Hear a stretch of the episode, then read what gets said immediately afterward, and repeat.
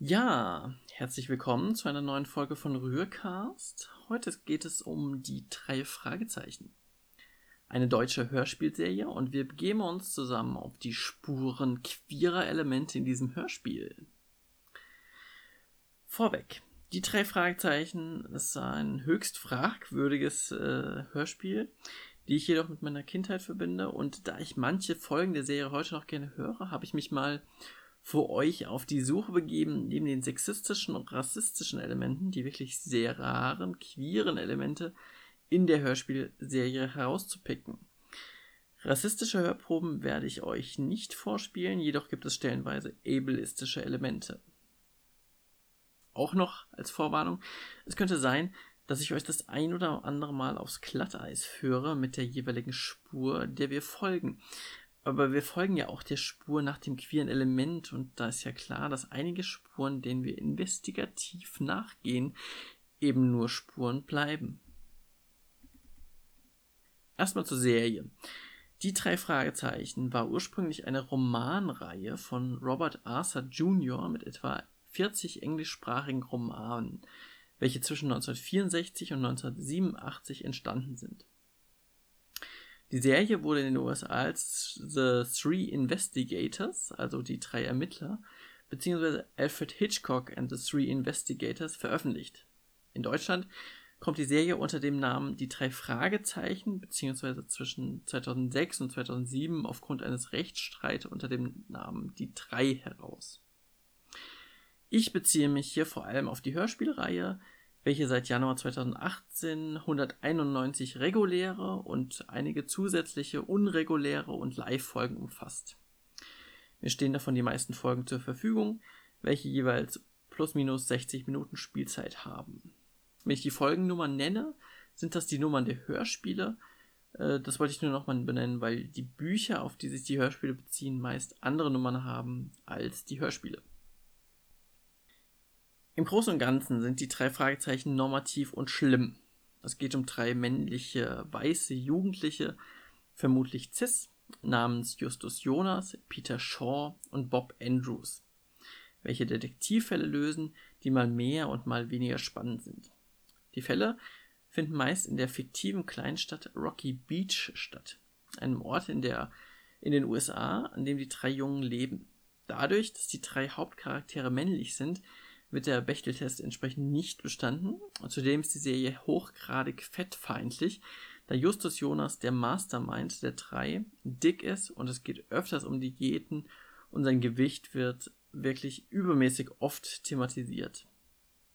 Auch machen sich am Ende der Folgen die Bösewichte der jeweiligen Folge häufig damit erkenntlich, dass die jeweiligen Personen Justus als Fettwanst oder dicken Jungen oder ähnliches bezeichnet sobald die Bösewichte entlarvt werden. Zusätzlich kommen rassistische Stereotype und rassistische Wörter, welche oft gegenüber Native Americans, MexikanerInnen und anderen Nicht-Weißen verwendet werden, vor. Die einzige kecke weibliche Person, welche nur ein selten erscheinender Nebencharakter ist, ist Jelena Charkova. Sie benutzt einen Rollstuhl und ist sehr schlau. Letzteres führt dazu, dass Justus Jonas die absolut nicht leiden kann. Immerhin entlarven Bob und Peter in einer Folge dies, indem sie offen aussprechen, dass Justus Abneigung gegenüber Jelena doch nur daher kommt, dass Jelena auch super schlau ist. Ab der Folge 121, Spur ins Nichts, tritt Jelena nur noch in den Büchern und nicht mehr in den Hörspielen auf. Das äh, die drei Fragezeichen Wiki erläutert das laut Hörspielproduzent André Mininger Jelena auch aufgrund der negativen Reaktion der Fans auf die weiblichen Gefährtinnen der drei Fragezeichen gestrichen wurde. Ja, queere Elemente sind auch sehr rar. Ich habe die Folgen nochmal quer gehört und recherchiert und mich auch durch die schlimmen normativen und diskriminierenden Folgen quält, um queere Elemente zu identifizieren. Ich gehe die Folgen chronologisch durch und spiele meist Audiobeispiele ein, die euch veranschaulichen, von was ich rede. Sonst wäre es vielleicht auch etwas langweilig, insbesondere für die von euch, die Serie gar nicht kennen oder sie einfach lange nicht gehört haben. Wir fangen gleich mit Folge 1 an. Der Superpapagei heißt die Folge von 1979. Wir steigen mit dem Intro ein und hören dann den Anfang der ersten Folge. Jetzt ist Jonas, Peter Show, die drei Fragezeichen.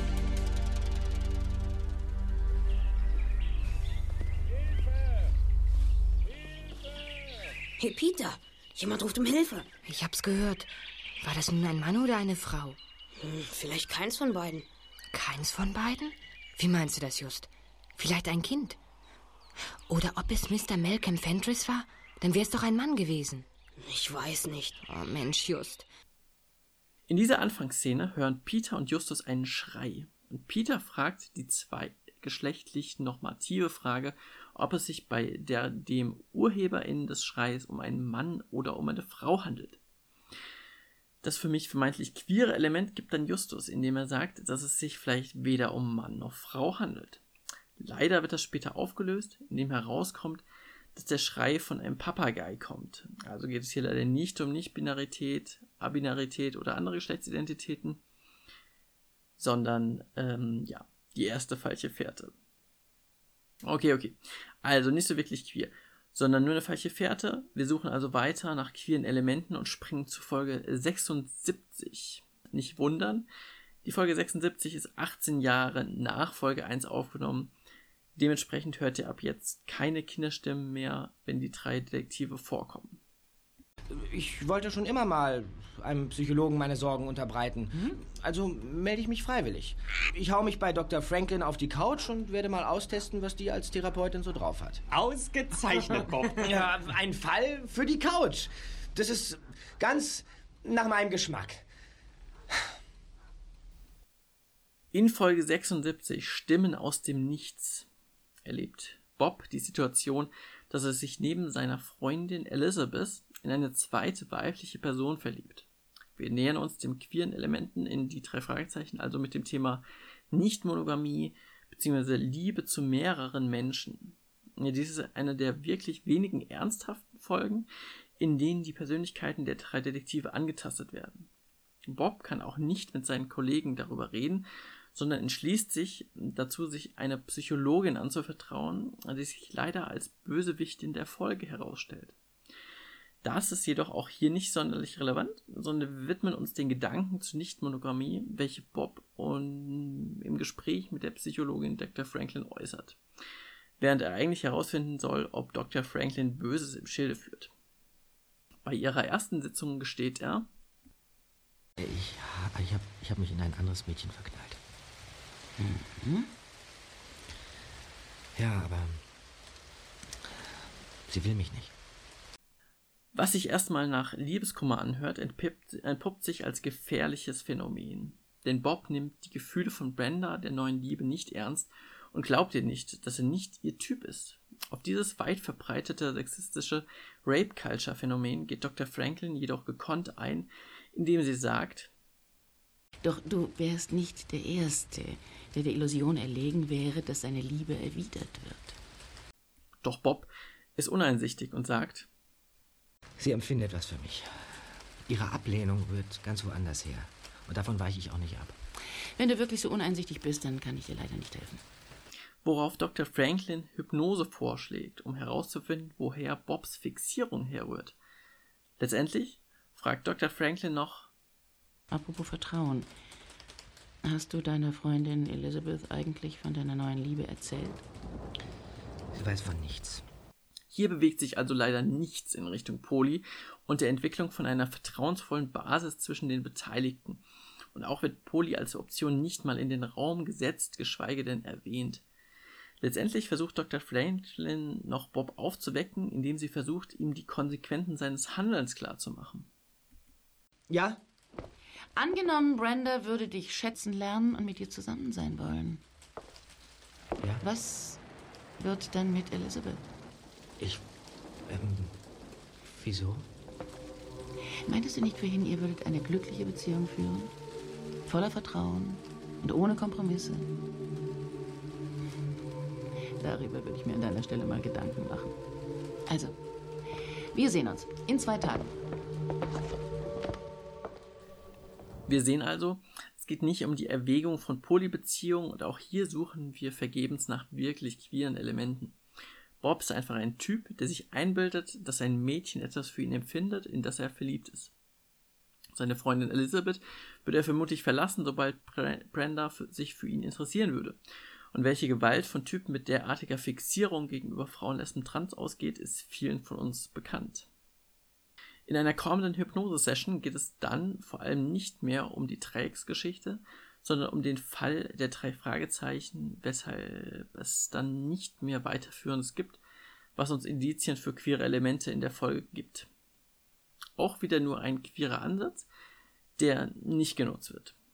Bevor wir weitergehen, noch eine Zusatzinformation.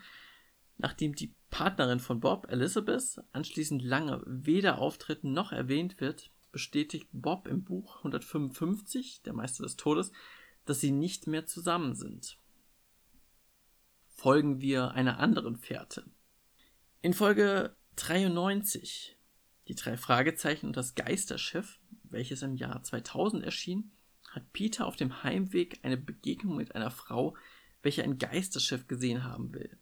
Peter berichtet am nächsten Tag seiner Kollegen Bob und Justus davon. Lieber Peter, würdest du uns diese Geschichte bitte detailliert und in chronologischer Reihenfolge erzählen? Also.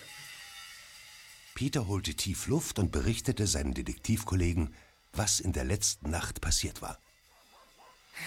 Ich, ich habe jedenfalls kein Geisterschiff gesehen. Hm. Ja, und, und, was war mit der Joggerin? Die wollte, dass ich bleibe. Aha. Sie erzählte mir, sie habe das Schiff schon in der Nacht zuvor gesehen und daraufhin die Polizei gerufen. Mhm. Aber die hat ihr natürlich nicht geglaubt. Und nun war es wieder aufgetaucht. Also ist sie schnell zur Straße hinaufgelaufen, um Zeugen zu finden. Aber als ihr ankam, war es weg. Ja, richtig. Hm. Die Ärmste war ganz aufgelöst. Hm. Äh, wieso warst du eigentlich allein im Auto? Warst du nicht mit Jeffrey in der Disco? Wieder richtig, aber Jeffrey hat dann noch einen alten Schulfreund getroffen so. und ist noch länger geblieben. Mhm. Mhm. Ein leuchtendes Schiff mit zerfetzten Segeln. Mhm. Tja, ja. Ihr seht schon, total queer, ne?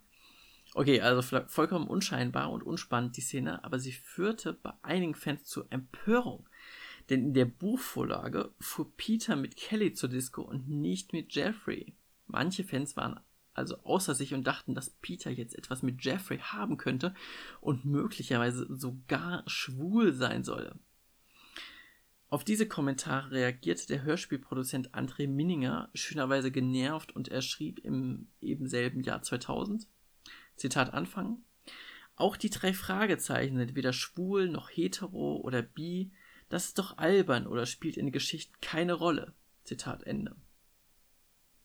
Das ist natürlich nur die halbe Wahrheit, da ja die meisten Folgen schon größtenteils heteronormativ sind und Bob, Justus und Peter stellenweise Partnerinnen haben, nämlich Kelly mit Peter, Elizabeth ist mit Bob zusammen und Justus für einige Zeit mit Liste Kerk.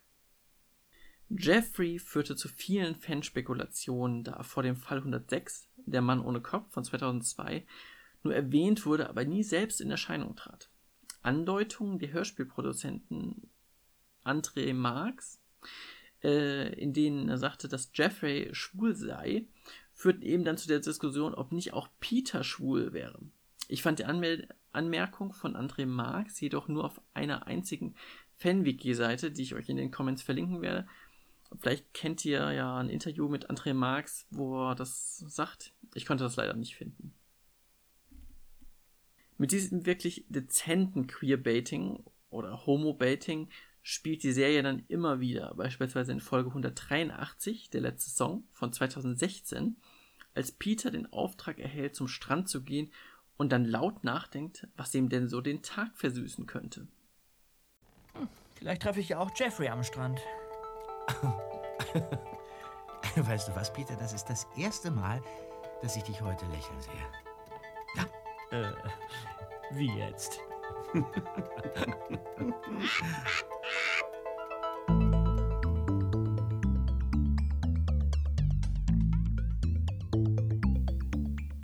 Diese unscheinbare Szene wird den homofeindlichen drei Fragezeichen-Fans sicher hart vor den Kopf stoßen, was ich ganz gut finde, während die meisten anderen HörerInnen ja leider nicht mal merken, dass hier irgendwas Schwules oder Queeres drinstecken könnte.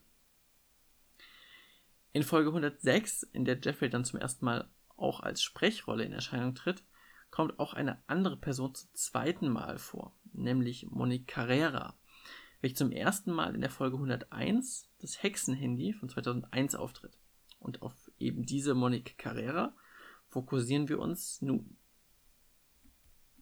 In der Folge 101, das Hexenhandy, treffen die drei Detektive auf die Sekretärin Monique Carrera, die sie nach der ersten Begegnung verdächtigen, eine Entführerin zu sein.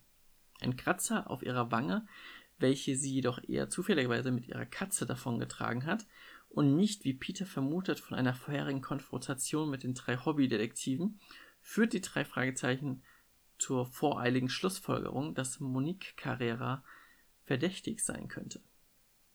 Als die drei eine andere Angestellte des Unternehmens, in dem Monique Carrera arbeitet, nämlich Mrs. Jones, interviewen, erzählt diese den drei Fragezeichen uncoolerweise nicht nur, dass Mrs. Carrera trans ist, sondern auch unter anderem ihren alten Namen. Sie machen es aber spannend. Naja, ist ja auch sehr pikant, das Geheimnis dieser Vorzimmerdame. Mit der abgrundtiefen Stimme.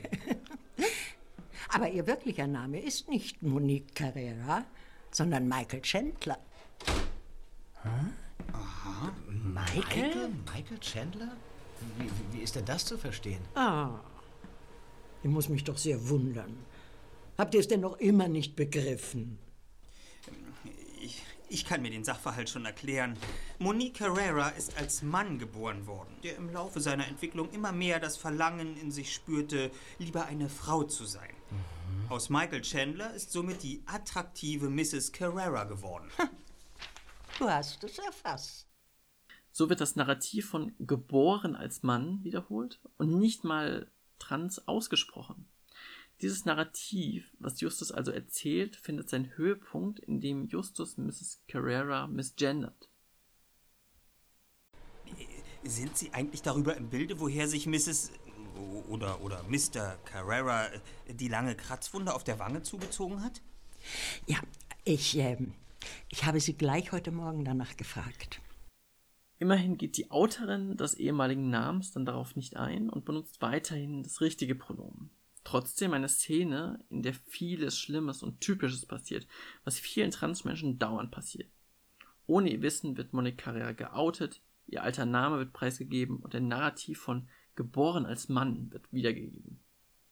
Zudem wird sie eben misgendert, also eine wirklich sehr uncoole Szene.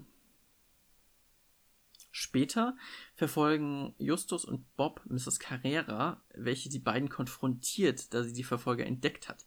Sie lädt die beiden jedoch in ihre Wohnung ein, um mit ihnen zu sprechen, während Peter von dem wahren Bösewicht der Folge, welcher sich als Hexe verkleidet hat, gefangen gehalten wird.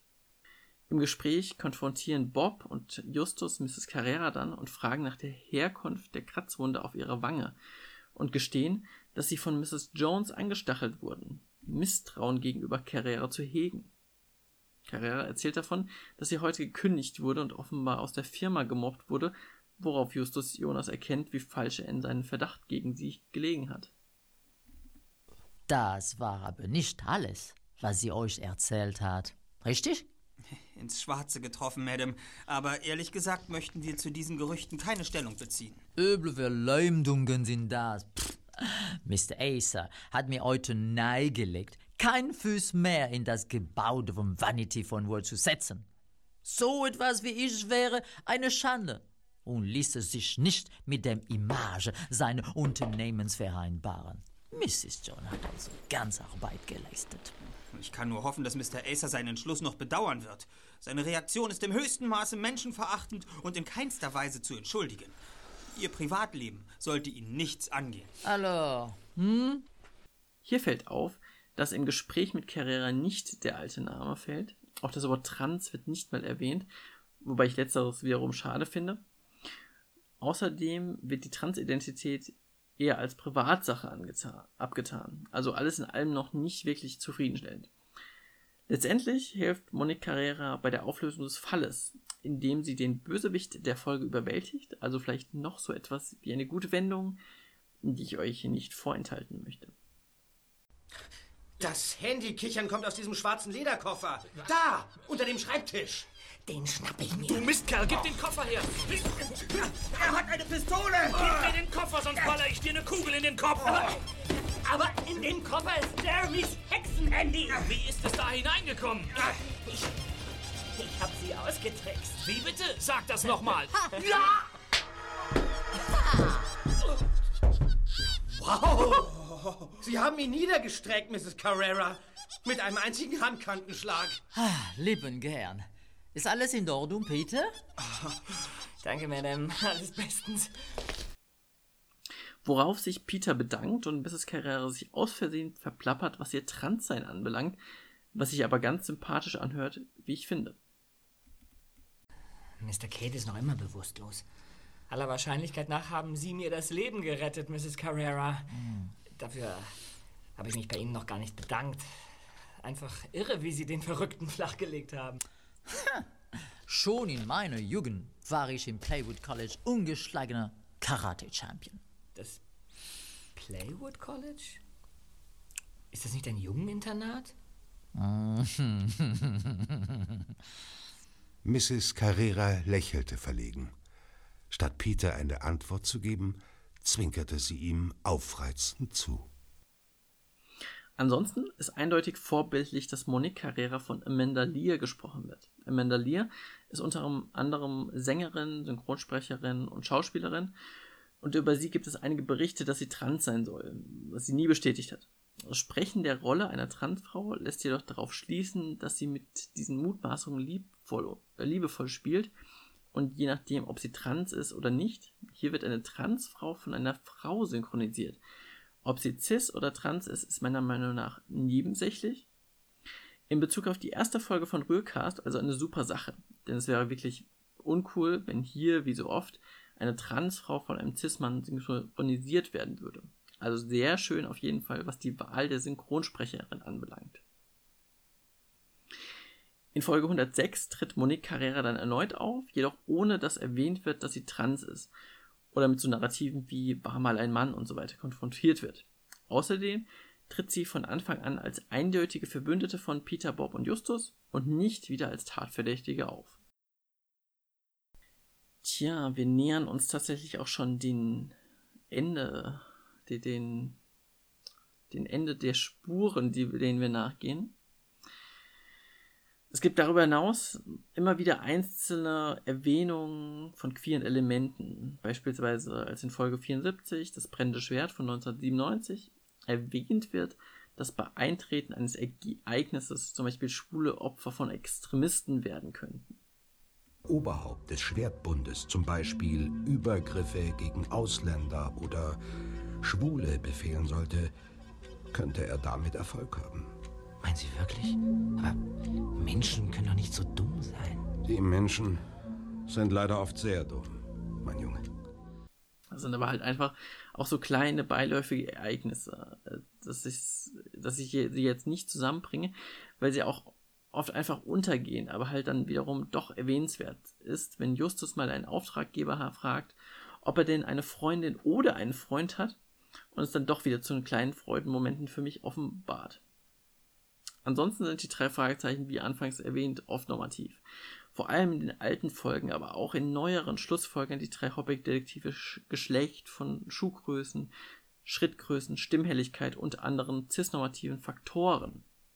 Meine Annahme ist, dass die Thematiken in Anführungszeichen emanzipatorischer mit der Zeit werden. Also auch Themen um Rassismus werden versucht anzugehen, auch wenn dies immer wieder verkackt wird, da oft rassistische Wörter fallen und die antirassistischen Folgen Ausnahmen in einem Kanon voller Kackscheiße ist.